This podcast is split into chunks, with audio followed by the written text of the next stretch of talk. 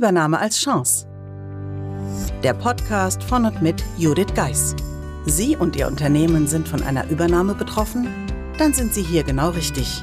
Judith Geis, die Expertin für US-amerikanische Übernahmen im deutschsprachigen Raum, teilt mit Ihnen wertvolle Tipps und Tricks und zeigt Ihnen, wie Sie diese Veränderung für sich und Ihr Unternehmen nutzen können. Ganz nach dem Motto: Take the Chance. Hallo und herzlich willkommen zur heutigen Episode des Übernahme als Chance Podcasts.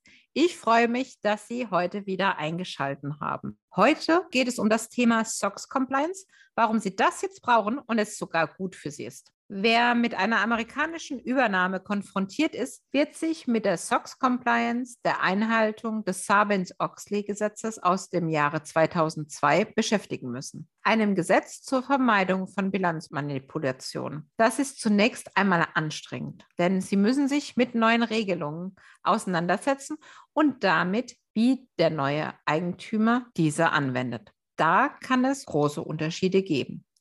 Doch wer SOX erstmal implementiert hat, wird für seine Mühen reichlich belohnt.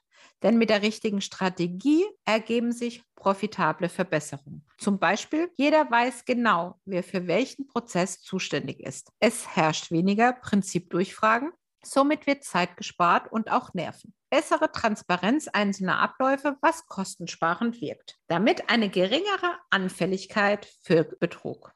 Zu dem Thema Prozess gab es ja schon mehrere Episoden, die speziell auf den Prozess des Monats-, Quartals- und Jahresabschluss eingegangen sind und dem Angebot, was wir haben zum Monatsabschlusscheck. Das an der Stelle natürlich, falls Sie da noch etwas Nachholbedarf haben, schauen Sie gerne im Podcast-Player und blättern Sie ein wenig zurück und hören Sie sich gerne diese Episoden an. Ansonsten geht es hier weiter mit SOX. Denn Sie werden sich vielleicht fragen, doch was bedeutet SOX eigentlich ganz konkret? Der Sarbanes-Oxley Act ist ein 2002 eingeführtes US-Gesetz, das Bilanzmanipulation erschweren und das Vertrauen der Anleger stärken soll. Mit der SOX-Compliance wurden die Anforderungen an die Richtigkeit von veröffentlichten Finanzberichten erhöht.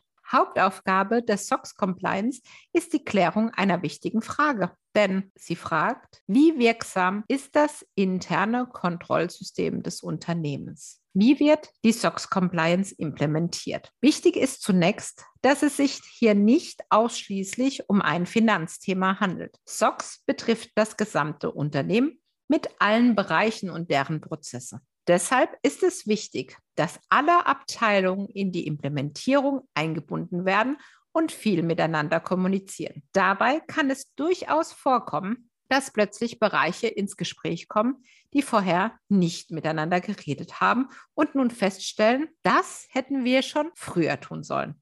Wer SOX anwendet, kommt an regelmäßigen internen und externen Audits nicht vorbei. Sie sollen mögliche Schwachstellen aufdecken. Anschließend müssen Empfehlungen umgesetzt werden, um diese Schwachstellen zu beheben. Werde ich als Interimsmanager in ein Unternehmen gerufen, so konzentriere ich mich auf drei wesentliche Schritte. Sie sind essentiell für alle Firmen, die SOX einführen müssen. Schritt 1. Control Self-Assessment, CSA. Bei diesem Schritt zu Deutsch Selbstbeurteilung der internen Kontrolle werden Steuerungs- und Kontrollprozesse im Unternehmen evaluiert. Und zwar durch die direkt betroffenen Mitarbeiter. Sie müssen sich kritisch fragen, ist der Prozess transparent? Funktioniert die Steuerung von Prozessen, etwa wenn ein Mitarbeiter mal ausfällt? Sie beginnen so, sich überhaupt erstmal für das Thema zu interessieren tauschen sich mit anderen Abteilungen aus und sehen erste Möglichkeiten, Abläufe zu optimieren.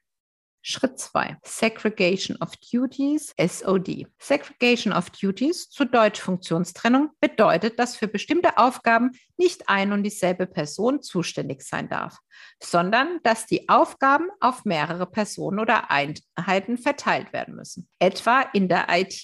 Hier betrifft die Funktionstrennung die Benutzerrechteverwaltung. Es darf beispielsweise nicht sein, dass ein Mitarbeiter die Möglichkeit hat, Lieferanten im IT-System anzulegen und gleichzeitig Zahlungen zu veranlassen. Denn dann hätte er die Möglichkeit, Finanzmittel zu unterschlagen. Aus solchen Gründen muss nach SOX bei den allermeisten Unternehmensprozessen unbedingt das Vier-Augen-Prinzip eingehalten werden. In diesem zweiten Schritt werden diese Prozesse unter die Lupe genommen. Wer hat welche Rechte?